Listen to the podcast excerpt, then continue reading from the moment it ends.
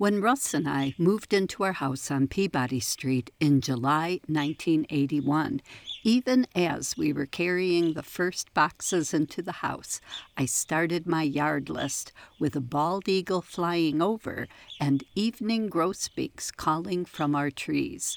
Russ put up our first bird feeder later that day or the next, and soon we were going through at least 50 pounds of sunflower seeds every week, sometimes a 100, almost all of it devoured by grosbeaks.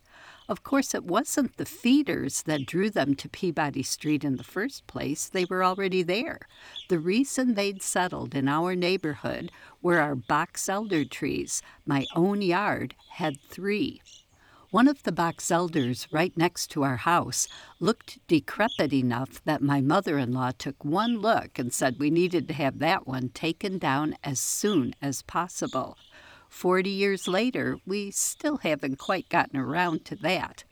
Even as the branches continue to bud out every year, they're increasingly covered with lichens, adding color and texture the tree will eventually topple, with luck giving us enough warning that we can be a little proactive. But meanwhile, it's given us immeasurable pleasure.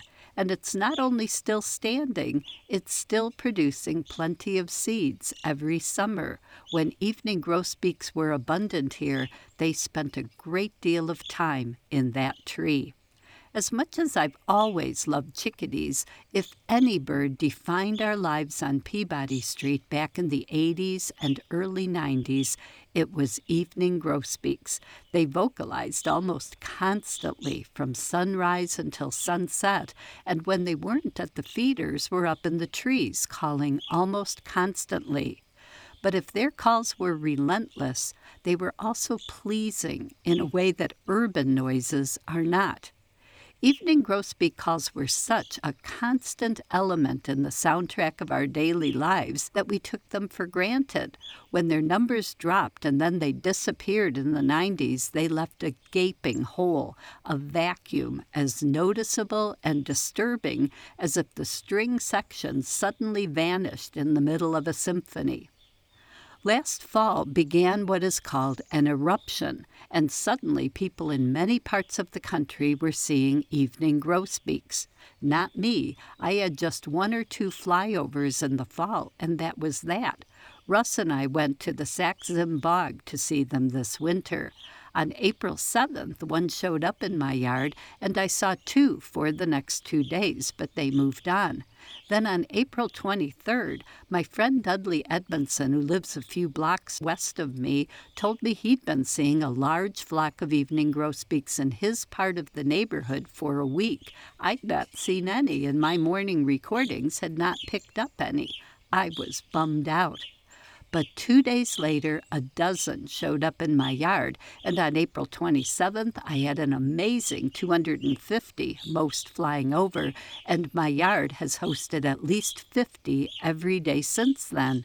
Early yesterday morning, May 3rd, a hundred evening grosbeaks filled my trees and feeders and bird baths. I'd started making my morning sound recording at exactly 4:59 and the first grosbeak called out at exactly 5:52.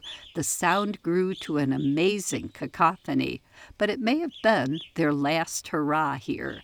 By 9 a.m., the vast majority of them had vanished.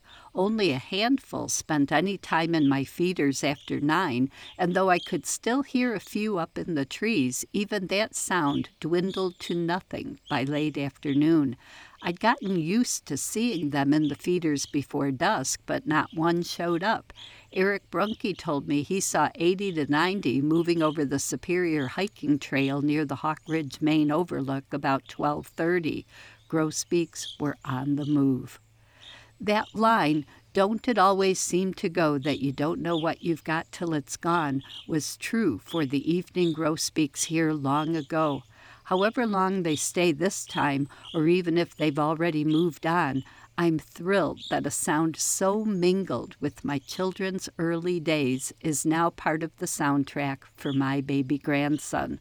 This time around, there's no taking them for granted. I've made at least 15 hours of recordings, some already published on my website. Even as I'm looking forward to orioles and wrens and rose breasted grosbeaks and brown thrashers joining in the dawn chorus in the coming days, I'll be treasuring the memory of these evening grosbeaks and my recordings of them for the rest of my life. I'm Laura Erickson, speaking for the birds.